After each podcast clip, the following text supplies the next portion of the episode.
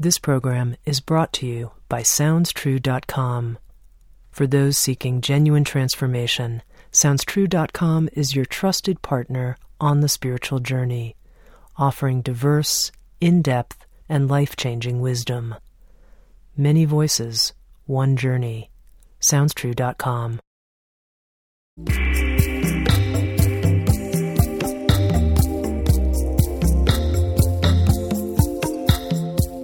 You're listening to Insights at the Edge.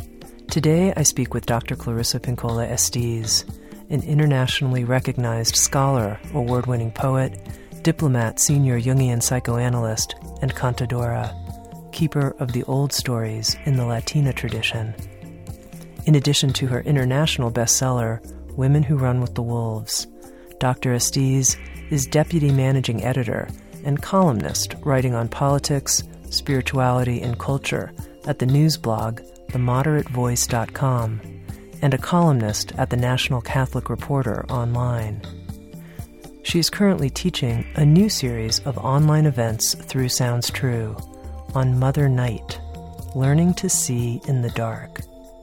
Here's a conversation, a kind of preview about this new series, a conversation I'd like to call Diamonds in the Dark with Dr. Clarissa Pinkola Estés.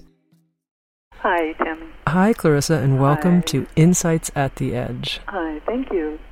Now, I was thinking, previous to this conversation, the first time that you and I were on the radio together, Oh, that it was actually more than two decades ago, That's true. 22 years ago. That's true. That's true. That's true.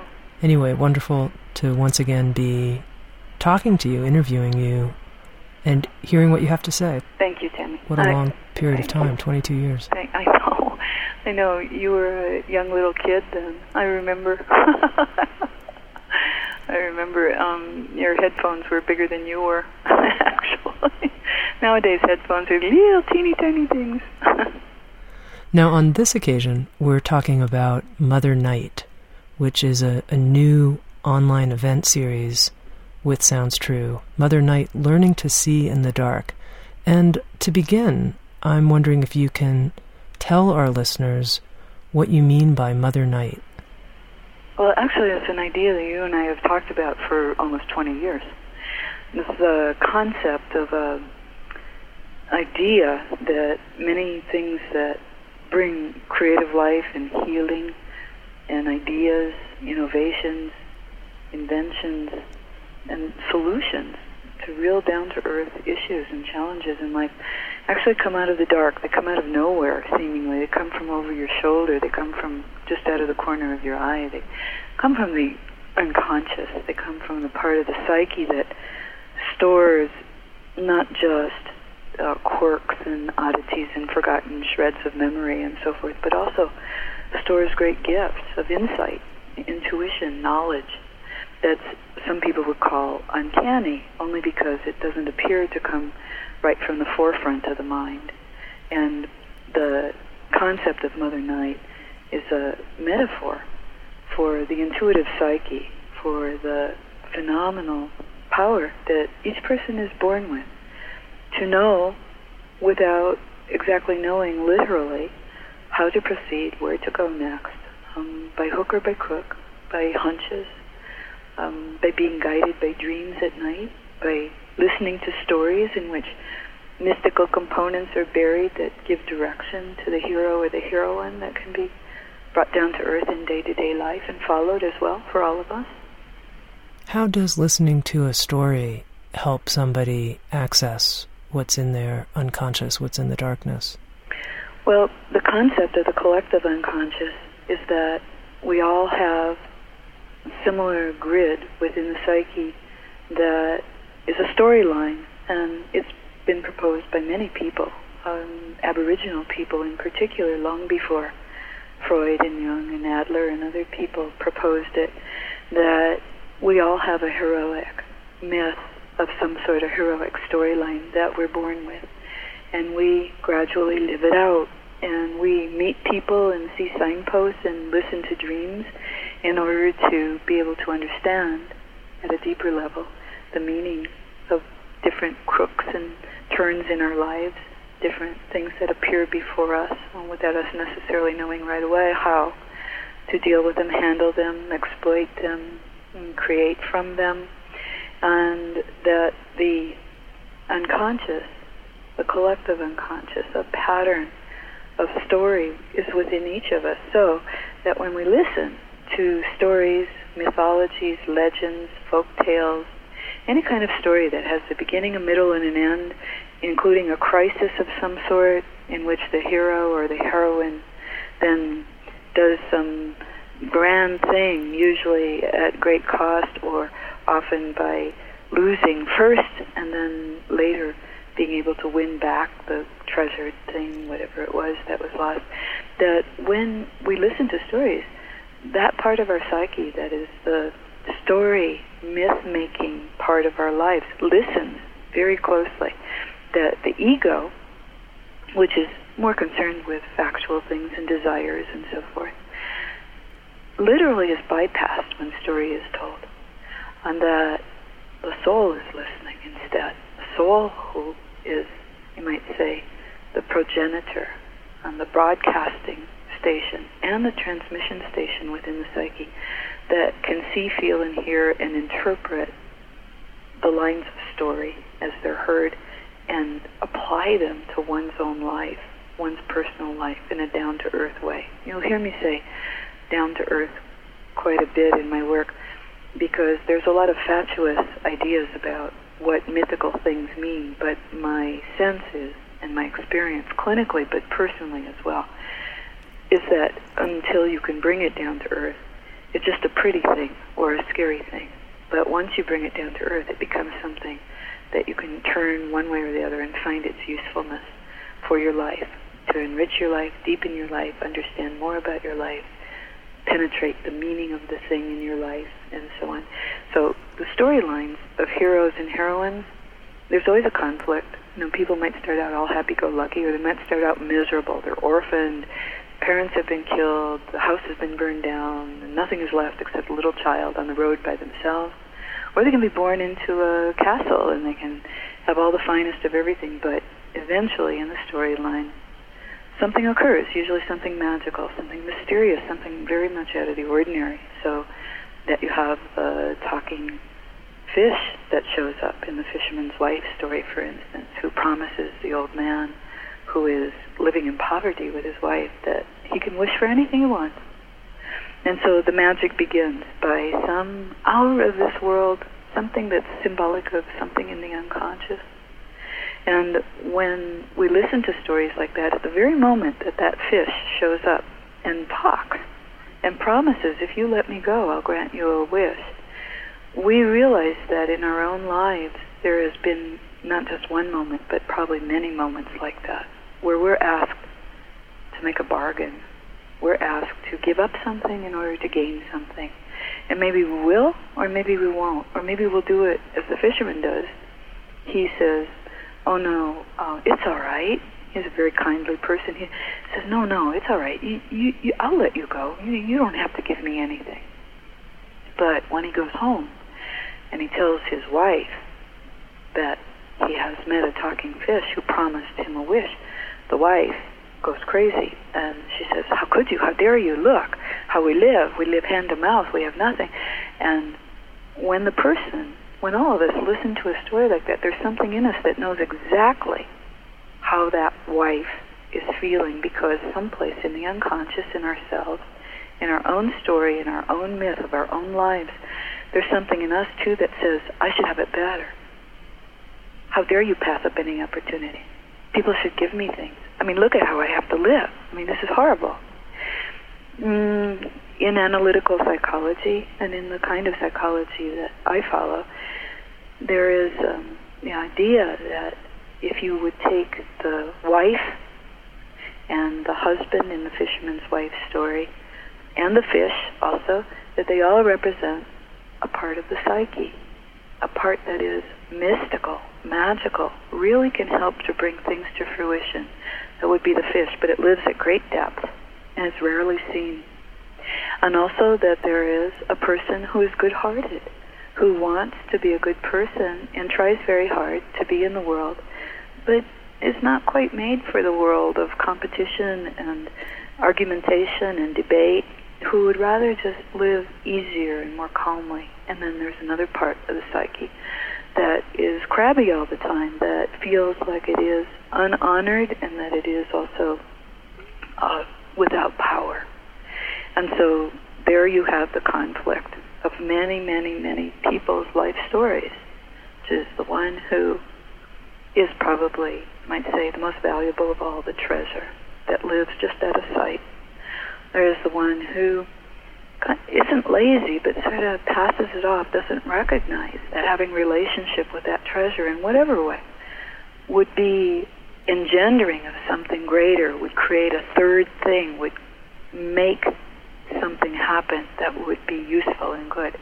And then there's always, of course, the eternally crabby one, which, you know, there's some days when I think I was just, you know, born in a bad mood because it, it's, so, it's so pervasive. But the fact of the matter is, is that that is the least developed in the psyche, and that's what sets up the whole conflict.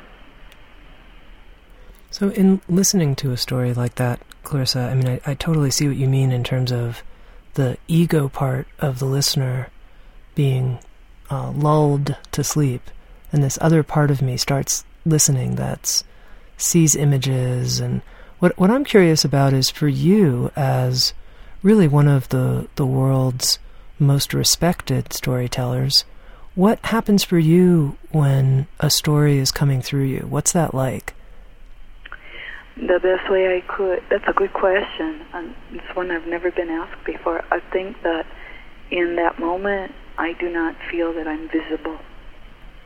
Only the story is visible.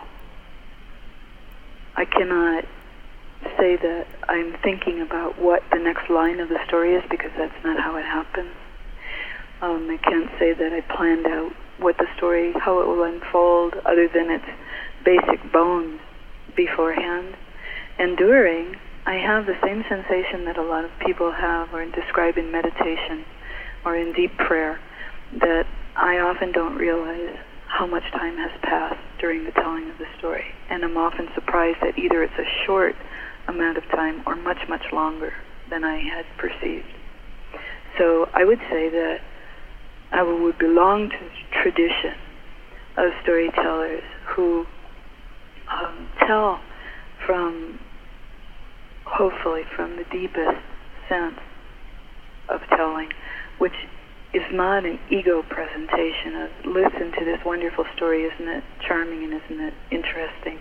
It has more to do with my soul speaking to the souls of others.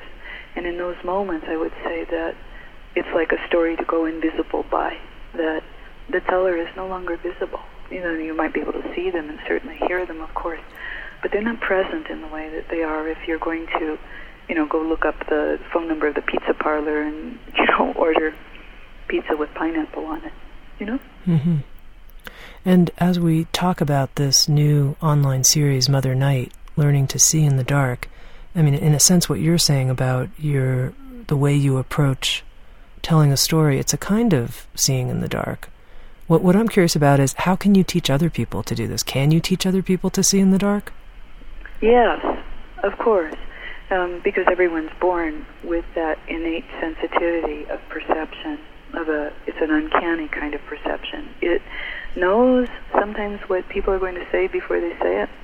It knows when someone has the intention of kissing you before they even make the move toward kissing you. They know by looking at the chins of their children what mood their children are in when they come through the door at the end of the day, they have a sense about which way to go, left or right, on a road, and literally that is going to lead them toward instead of away from wherever it is they're meant to go. That these intuitions, intuitional sense, is born into everyone, and it has many different layers to it. Some of it has to do with what to do to heal yourself, what to create that will have reach to it, what to say to people that will calm them and help them and heal them, and how to touch people, physically touch them in ways that will awaken them and cause them to feel sheltered, cherished. and so on and so forth. And there are a lot of people in our world who have injured instinct, injured intuition, there's no doubt. Because our culture, particularly our culture, um, is a highly competitive culture and is very interested in making people into competitors. And um, there are lots of, you know, cultural reasons for that that have to do with um, making money and you know being the best of the whatever you know high jumpers or the long distance runners or whatever it is. However, the soul is not particularly interested in those things. Uh, the soul is interested in having a relationship with all the aspects of a person's life and being present to it and being consulted about it. And that's what usually lies in the dark. That fish in that story is the one who knows, is the la que sabe, the one who knows about which way to go next, about what to do next, about what to offer next. And when that's injured in a person, as later, because the fish is asked by the fisherman's wife to keep giving bigger and bigger things, she makes the husband go back out onto the open sea, call up the fish again, and tell him that she wants to, progressively, she wants to be king because they live in such a hovel. So he resists asking, but she forces him. She says she won't love him anymore. And so he goes back out onto the sea, calls up the fish. The fish says, Go home, it's already granted. He goes home. There's a palace, there's the courtiers, there's jesters, there's the soldiers, and there's his wife with her great big crown on, and she's king. But the wife isn't happy, and she sends him back again, and she says, Go tell that fish that I want to be pope. And the old man demurs and he tries to talk her out of it, but there's no use. She's insists. She's the ego. She says, "I must be important. I must be big. I must be, I must be competitive. I must be better than others, and etc." Of course, she's going down the wrong path. No one, no soul, can exist with an ego like that. It will run away from it. It will have what we call, and what we'll talk about in Mother Night is susto, which is a condition. In curanderismo, the Spanish word is susto, which means the soul literally is shocked out of the person or is repulsed by the person's actions and so moves off to the side a bit, all the way too far away, and has to be called back again in order for the soul to be reunited with the rest of the psyche so that it can see through the eyes of the soul, feel through the feelings of the soul, think through the soul's thoughts that enrich a person's life instead of making it just a shallow, egotistical thing. So in the story, the fisherman's wife eventually sends the husband out onto the open sea again, telling him he has to tell the fish she wants to be God. And the old man is beside himself. You can't be God. Yes, I can. The fish said it could grant any wish I want to be God. And so fisherman rows out in a huge storm that comes up the sides of the boat into the boat and is washing him practically out of the boat, and he calls up the fish in the middle of the storm, Flounder, flounder in the sea, my wife Ilsenor would have me speak with thee. And the fish comes up on the tip of its fin on a dark green wave, but it's bleeding. It's bleeding bright red blood all the way down the green wave in the middle of the storm. And the fish says, What now? And the old man says, My wife wants to be God. And the fish says, Tell her she has asked too much. And the fish slides down the green wave all bloody and falls down under the water. And the old man rows home and the storm calms and there is his old wife and she's back in the hovel again, and everything is just as it was at the beginning of the tale. The concept of the soul being torn or hurt or bleeding when the ego demands too much, too much over and over again, going in the wrong direction, going towards self importance, self aggrandization, caring too much about what others think, is what is the symptom of broken intuition of this fabulous gift that's given whole at birth into every soul, to every being on earth. And somehow, usually because the culture, the schooling, etc., has cut it out of them or broken it or shamed it or said that it is absurd and it is not substantive enough, that it now goes up on the wave, bleeding, and says, You can ask no more of me. You can ask no more. It's over. And the person returns to their previous impoverished state of thinking and being. Um, the Jung's idea was that uh, a deflation, a serious deflation, will follow a grotesque inflation in a person's ideas um, that are beyond the reach of the soul in one sense and not funded by the soul, not rooted in the soul. So seeing in the dark means, in one way, that you would always see that the roots of anything that are worth doing, the roots of anything that are worth protesting, resisting, creating, making, forging, the roots are always in the waters of the soul, always. The minute that they're only in the layer of the ego, people are incredibly unoriginal, uncreative, and in many ways turn into automatons who are striving only to look like something rather than to actually be something at depth. Clarissa, I can imagine someone listening saying, well, you know, I, I fall somewhere in the middle. I feel part of my soul intact, but part of my soul having left. And, uh, you know, I know that from my own competitiveness and ego-drivenness, etc. So I'm someplace in between. What would, you mentioned curanderismo. What, what, what would, how could curanderismo, first of all, explain to our listeners what that is, but how could it help me? How would it approach my situation? Well, one of our one of our sessions um, during the Mother Night web event is going to be on curanderismo. Curanderismo simply means this: it's the it's one of the ancient healing arts that come from the Latino people. It appears that it may actually have its origins partly in Sephardic Judaism that was carried from Old Spain into the so-called New World in Mexico and that it also was melded with healing traditions from the African slaves that were brought to the east coast of Yucatan of Mexico, and also melded together with the indigenous practices of the over 500 tribal groups that were in Mexico prior to the conquest, of which there were less than 200 left after the conquest.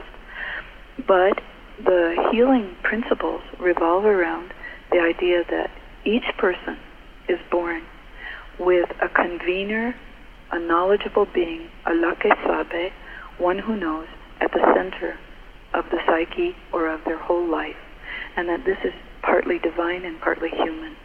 And it corresponds certainly also with various religious views that there is something in each person that is a spark of God, or creator as we call it, and that there is also a part that is most definitely human. And that the human part is not supposed to eclipse the divine part. The contrary, the divine leads, the human follows, like that. So curanderismo is a set of symptoms and diagnoses that have to do with the condition of the soul and have to do with how the soul can be tied up blindfolded, uh, set aside, uh, wander off. Um, for instance, um, one of the conditions is called malojo. Malojo, two words, mal, bad, ojo, eye. A bad eye means that you look at life with cynicism, that you are a disappointed idealist and you've decided to take cynicism on as your protective armor. And that because you do this, it literally blinds the soul. It puts like a blindfold over the eyes of the soul so that it cannot see anymore. It cannot speak to you about what it sees because the cynicism of the ego, which means people are not what they say they are, healing is cannot be achieved, usefulness cannot be gotten, meaning is meaningless, etc. That's a form of cynicism. There are many aspects of cynicism. But essentially, what it means to have lost your belief in the goodness of humans and of the soul and of Creator all together in one place. And curanderismo suggests cures for that, suggests healings for that. And just like in Buddhism, just like in Catholicism, and Judaism, and Muslimism, there are practices that a person undertakes daily in order to recenter themselves always in the greater self, in the alma, in the soul, rather than letting the ego, is a little el mono, the monkey, run off with everything every day. And that practice is the most important thing that a person can do because the ego is, as you know, attracted in all of us to the bright, shiny things in life. Uh, every sort of like a pack rat or like a even like a raven is attracted to whatever shines. Rather than, and you know, lots of things don't shine because they're in the dark, but they're treasure nonetheless. And so the practices are meant to always remind that you were born as treasure. A treasure hunt um, is a lot of what healing is about. It's going after the basic treasure bringing it to the surface again and wrapping oneself around with it and using all of its attributes to create, to make friendships and alliances, to heal earth, self, friends, family, and so on.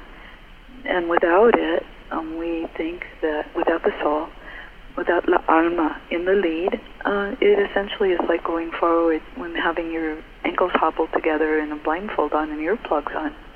And the only thing you can hear is the, or the cacophony of the culture and all the things that it says are most important. One of the reasons I was attracted many, many years ago to Carl Jung's work is one of the first things I read was a book that is not very popular that was written by him. It's called Civilization in Transition. It's volume 10. And I read it in the library when I was a teenager. And I saw that it was about alienation. And I felt that I was surrounded by it as well as having it. You know, if you could say it's an illness, alienation, that I also had alienation myself. And I thought it was the most brilliant thing I had ever written because, excuse me, I thought it was the most brilliant thing he had ever written. Excuse me, slips of tongue. It's a good thing I'm not a Freudian. Because he said that in order to return to the great self, capital S self is how he put it, and I understand him to mean that as creator, that spark of divine life inside of each of us, that one had to leave the collective. In other words, one had to, in some way, for some time, turn their back on the popular culture or the subculture that one was raised in, that, and to examine it from the outside and to cut the ties that are not, um, how I would put it, um, that don't feed the root lines of the soul, that only feed the ego so it gets bigger and bigger until it, you know, explodes just from being too big. That's the inflation flowing back down into a deflation again. So for originally when you and I talked about doing this series, Tami, I told you I was interested in teaching other people to help take care of people who are sensitive that's my word for people who some people call empathic people, who some people call highly intuitive people, because I think that the highly intuitive nature born into everybody is completely misunderstood. And I think that it begins possibly in the family, but for sure it begins in school. Can you explain how, how you see it being misunderstood? What's the misunderstanding? Um, the misunderstanding, I think, if I could just give the example of um, kindergarten or grade school. Um, you're not allowed to sleep when you're tired. You're not allowed to go toward the things you want to learn. You're not allowed to stand up and yawn or sing or whatever when you feel the spirit moves you. And when, you have to understand that, I think, um, basically, that little children have reason for doing what they're doing for their singing or their sleepiness or their wanting to eat now. And in school, um, we uh, enter into almost like a chute for cattle, I think. Uh, Montessori school and some of Waldorf school being the exceptions, most certainly. But the majority of our culture goes through a process whereby they literally sit through 12 years of being utterly bored and being told to behave themselves. There are some open windows, and especially if there's a gifted teacher from time to time, that makes all the difference in the world during those 12 years. But essentially, little free spirits, little children, sweet little children, are being taught to behave and not to use intuition, not to see what they see, not to comfort their little playmates because they see that they're hurt, but now it's time to sit down and do math. Not now is not the time is a you know very popular saying heard at school. Now is not the time for that. Now is the time for memorizing how a sentence is structured. And let's just say all that's good. Mathematics, learning how to decline, you know, a sentence, all the rest of it is good. But unfortunately, what's cut out is a child's imagination, child's intuition, child's impulse to think, see, go, inquire about, and to give to other people in other parts of the world because it's all pre-planned. You know, you get there and you do this, and after you do this, you do that. And as adults, it's been stunningly beautiful to me to see that as soon as people get out of school, whether it's high school or college, they never live that way ever again. They try very hard not to live in some kind of um, monochromatic way that makes their life seem like there's a metronome playing all the time. But instead, they begin to feel, again, the need to create. And often they feel it in high school and sometimes drop out of high school because there is no avenue whatsoever for them to create at the level that they want to. And same with college. And lots of people cannot find what they need there because what they need is so soulful, so intuitive, so highly of the psyche at its depth that it doesn't exist in that school system. So that's what I mean. And today I was at the bookstore and I saw two little children who had apparently gone to a fair and had their faces painted. And uh, one little child was bringing a little book up to the uh, cash register, and she's singing all the way up a little song. You know, one of those little nonsense songs that we all sang when we were little. You know, and her mother said to her, "Stop that! Don't run! Stop jumping! Walk!" And you know, there was no reason for that child to stop jumping. It wasn't unsafe. There weren't other people she was bumping into. There was no re- and but that little child stopped immediately, stopped singing, stopped jumping, and still had her little book in her hand, which was very sweet. I hope her mother buys her lots and lots and lots of books. But you you see if you look around. You see people saying stop when there's no reason to stop, and they think that that's just idle play. When in fact, who knows why that child is singing? Maybe she's going to be a poet. She's starting to make up rhymes. Maybe she's singing to comfort herself. Maybe she's singing because she's going to be a mother someday and she's going to sing lullabies and feel confident of her voice because nobody ever told her not to. We don't know what gift she's bringing by doing that. So, just at those very basic levels is where I would say many people were cut off. And I'm sure some people would like to slough that off and say, oh, well, it's not important. I mean, look, you know, people need discipline. Yes, they do. People need to be socialized. Yes, they do. But not be broken. There's no point in breaking. You can teach people without breaking them. And so, Mother Night is a six part series that is geared toward helping people remember what the elementals are that they were born with, the divine ones that they're born with, the gifted ones that they're born with, ways of looking at what they've lost, if anything, but certainly also looking at other people so they can help other people too and understand other people who may have lost a great deal or who may still be intact and they kind of seem very odd because they're still intact. And that really is true, that the more intact a person is intuitively, the more odd they may look in their culture because their culture doesn't hold that in esteem particularly. So the curanderismo, uh, as well as other aspects that we're going to look at during that time, are all geared toward understanding and reconvening, um, re- restituting those things that are lost, and teaching people about them in themselves and as well as in others as well. And I think that the um, throwing off of over-acculturation as our first session is incredibly important. Um, we have um, several ideas of what we're going to do during that time that are going to be um, talking about walking into a world.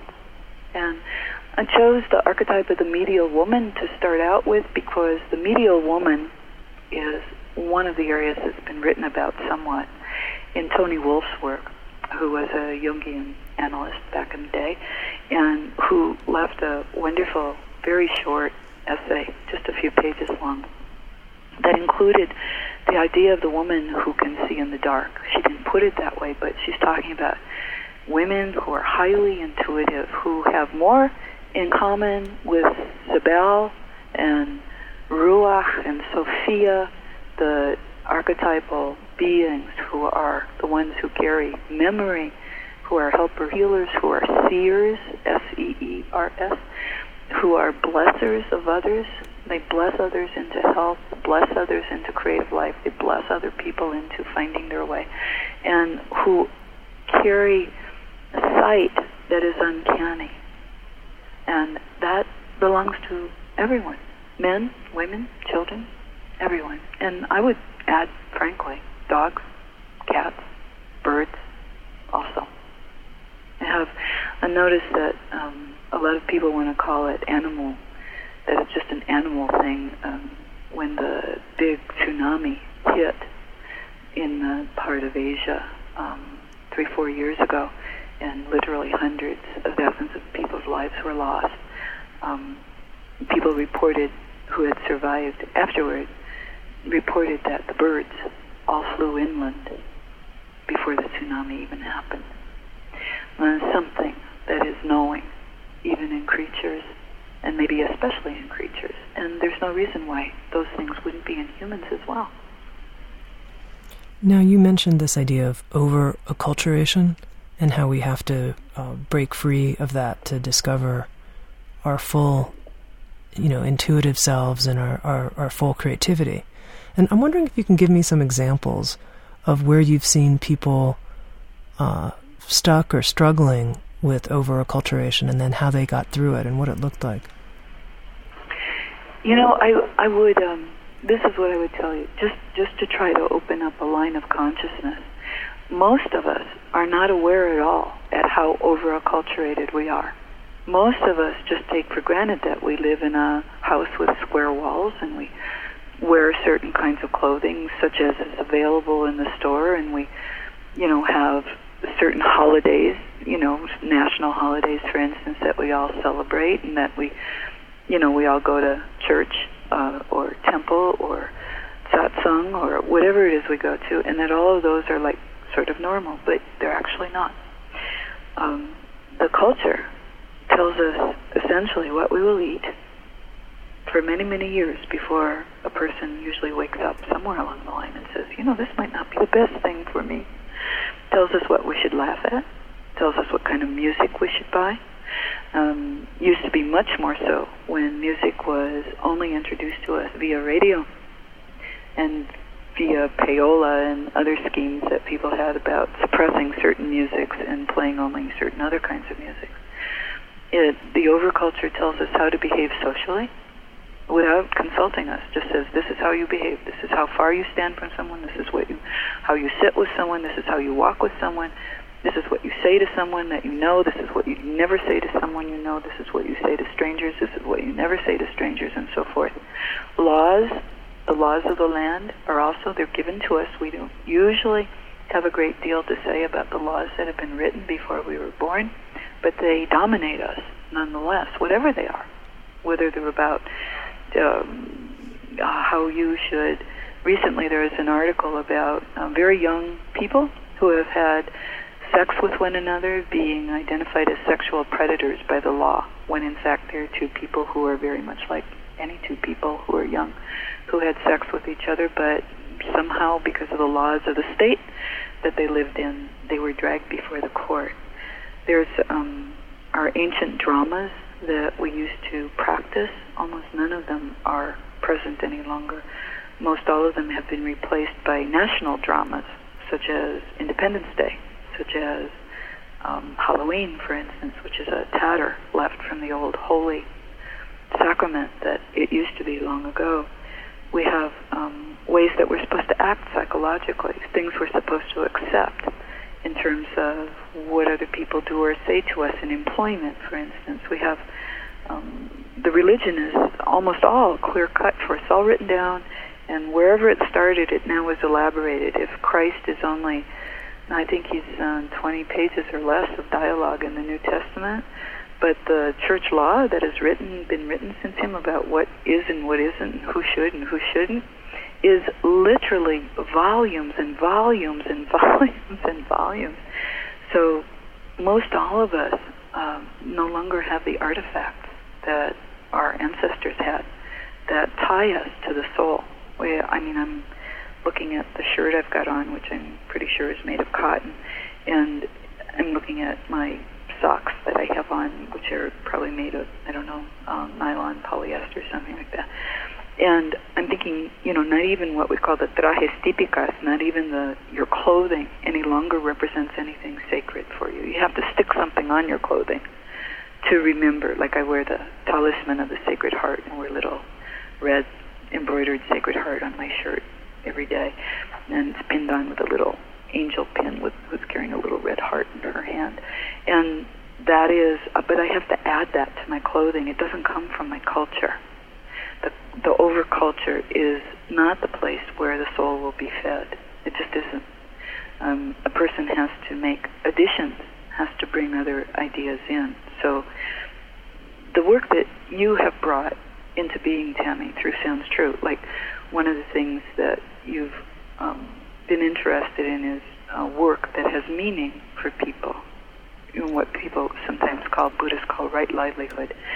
That's an addition to the culture. That's a, actually going away from the collective and saying, in order for me to be whole, I have to follow this other premise that comes out of the soul or out of the deeper sense of self than what the culture tells me, which is that I should probably do just about anything at any price in order to make the most amount of whatever, you know, peanuts I can make. And that doesn't work for the soul. That only makes the soul, you might say, um, like lethargic and distant. Um, same thing with language. Um, there's a lot of people who say we can't use certain language in our culture. We're not supposed to use the language of soul, for instance. So when I sat on the state grievance board and was the chair of that board for several years, I would often talk about the soul with regard to people who were being grieved against and the damage that some of them had done to their patients. And at first, the other members of the board, who were mostly lawyers, look at me as though I had grown flowers out of my ears. But eventually, they became used to it. And they sometimes themselves, after a couple of years, would start talking about, well, the soul of the matter might really be this, whereas the legal part of the matter is that. In other words, they were learning too to not speak only in terms of the collective culture, saying the collective culture had the final say so, but that there were other considerations too. So those are just a couple of the issues. I think uh, diet is another one that certainly often comes um, up for people, especially if they've been ill and they realize by doing some research or talking to people that literally they've been taking in too much poison and that the poison has been packaged in happy packaging with lots of colorful pictures on the front and all kinds of crinkly, snappy, crunchy things inside taste really good because they're larded with salt and with sugar. And they realize that how they feel physically when they eat food like that also has something to do with the clarity of the soul. That it is very hard to see and think and feel deeply when you're lethargic as a result of an overabundance of really rotten processed food.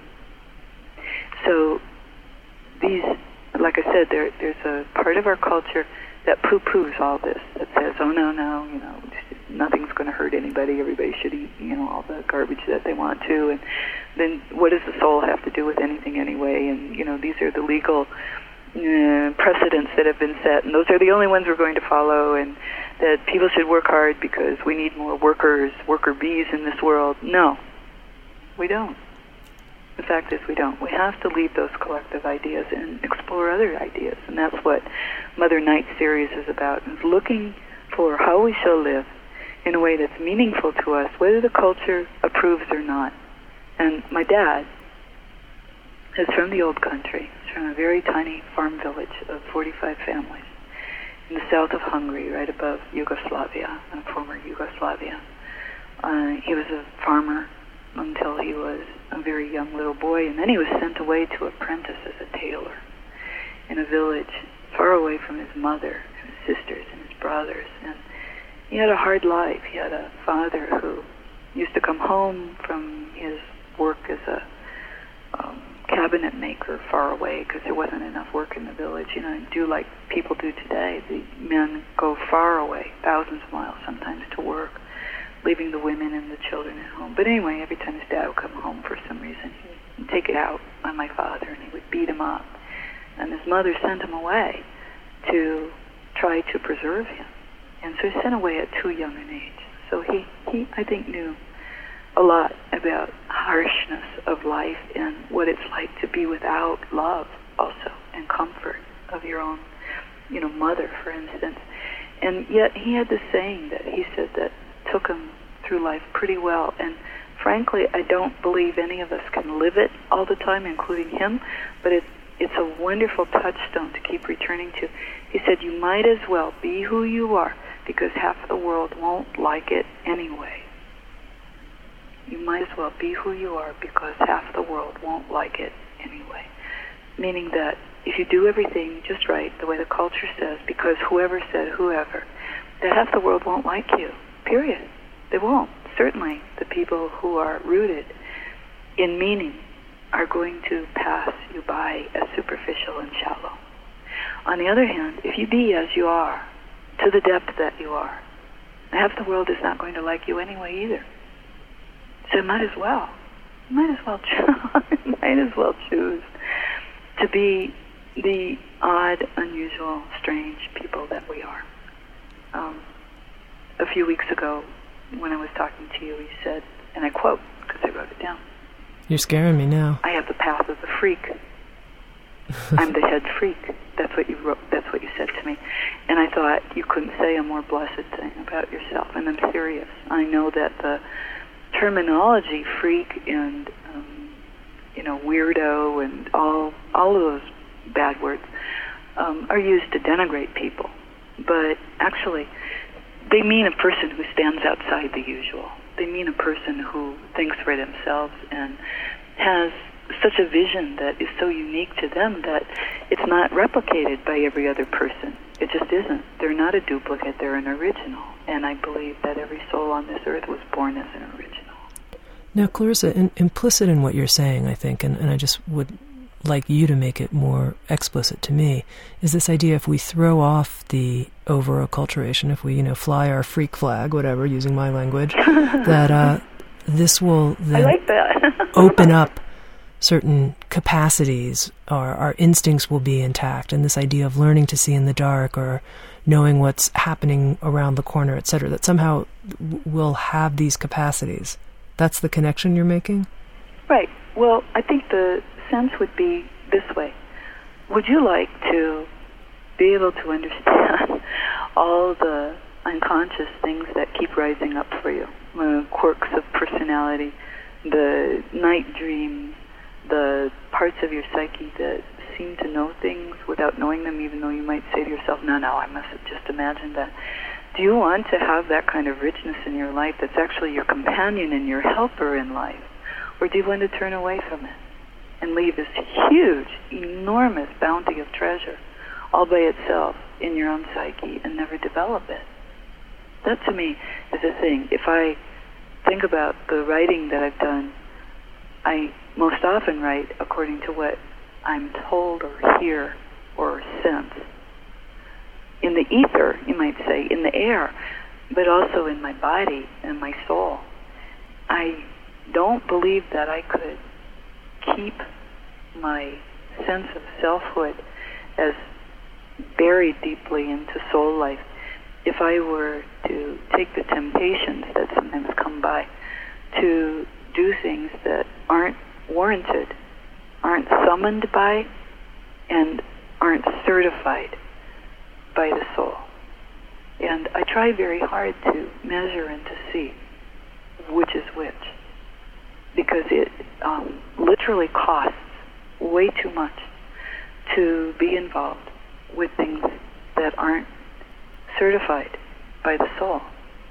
One of the reasons I don't drink alcohol and I don't do uh, recreational drugs, as it's called, is because my soul absolutely will not agree with the conditions that those leave me in, which definitely occlude vision, sensitivity, insight, and perception. I, you and I have joked, and I know, you know, I, because I grew up in the time when people were taking LSD, for instance, and um, psilocybin mushrooms and so on and people tried very hard to convince me that I should try those, and I would always say to them, "No, no, you don't understand. I see all the time. I see the depth of things and the almost unbearable beauty that can be in any given thing all the time." If you told me I should take a drug so that I can learn to keep my death clean, I might really consider it because that's where my deficit is is in living, you know, in the very um, petty, mundane world of finding my house keys and keeping my shoes tight and so on and so forth. And I manage. I, I've learned to manage that. But I personally feel strongly that alcohol, drugs, and certain foods should not be ingested by people because it occludes their ability to sensitively receive the messages that are being sent to them in their consciousness from what we might call the unconscious or the dark. That they are not as alive, aware, awake as they can be and as they're gifted to be. I, every person I've ever spoken with who's a great creator, I'm thinking of Sherman Alexie, the poet. He's, uh, he's um, let's see, he's part Nez Perce, I think. Or I'm thinking about Annie Leibovitz, or I'm thinking about Jessye Norman, the coloratura soprano.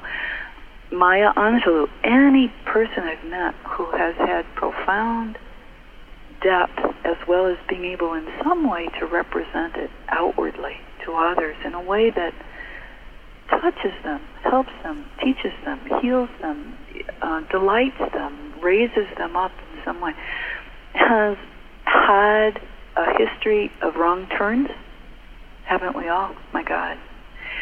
But also then has had a history of exploration of what does not show above ground and has started making the turns that literally make them pour out with whatever their gifts are toward others so that others can be lifted and can learn also.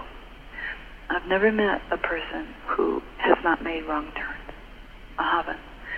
In fact, I would venture that gifted people make bigger, badder wrong turns than just the average rubber plant does. Yet still, there is a lot to be learned from those wrong turns, and what there is to learn about them often stands in the dark as a result of shaming and cultural judgments on whatever it is that they've done and so on and so forth. But there's great learning to be had from those wrong turns. And it's usually posited in the dark where it's been under great pressure over long periods of time in the dark. And you know what that makes. You know, when, from coal, it makes diamonds. And a lot of people have rough diamonds as a result of their sufferings in life. But because maybe there was shame or regret of a large degree associated with it, they have never brought it up and polished it and seen what there is to see about it, and more so, what there is to share with others about it, too. So I think that Mother Night is a program that will help people to mine the mother lode, so to speak, to bring the diamonds in formation up out of the dark and to polish those attributes. And there'll be different ones for different people, but certainly one of them is creative flow, creative work, and whether that means problem solving with your family or figuring out how to live till tomorrow or making a great project of some sort or a small project that has great meaning. Those will be decided by the individuals, but the most important thing is to free the soul from any of its bindings and from any of its wanderings and to reseed it properly in the psyche And I believe that that cannot be done on the surface. It has you have to go down underneath to do that. Diamonds from the darkness.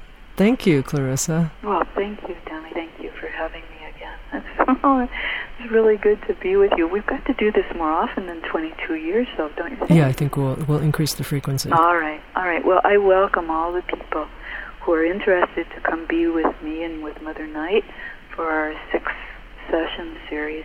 And I have some wonderful stories to tell, like the Earl King and about Tiresias. The Erl-King is about a spirit who is actually following a father and his child and their horse through the forest at night and what happens there. And I will be talking about many, many things that are stories straight up out of the dark that are illuminating. Wonderful. Thank you. Thank you, Tami.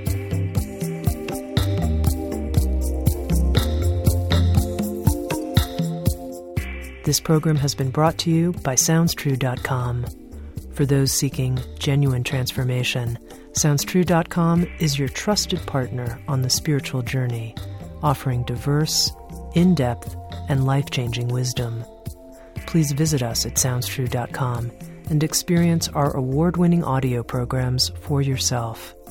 Programs that embrace the world's major spiritual traditions, as well as the arts and humanities embodied by the leading authors, teachers, and visionary artists of our time. With every title, we strive to preserve the essential living wisdom of the author, artist, or spiritual teacher. Not only will you receive information, but you will receive the essential quality of a wisdom transmission between a teacher and a student. Many voices, one journey. SoundsTrue.com.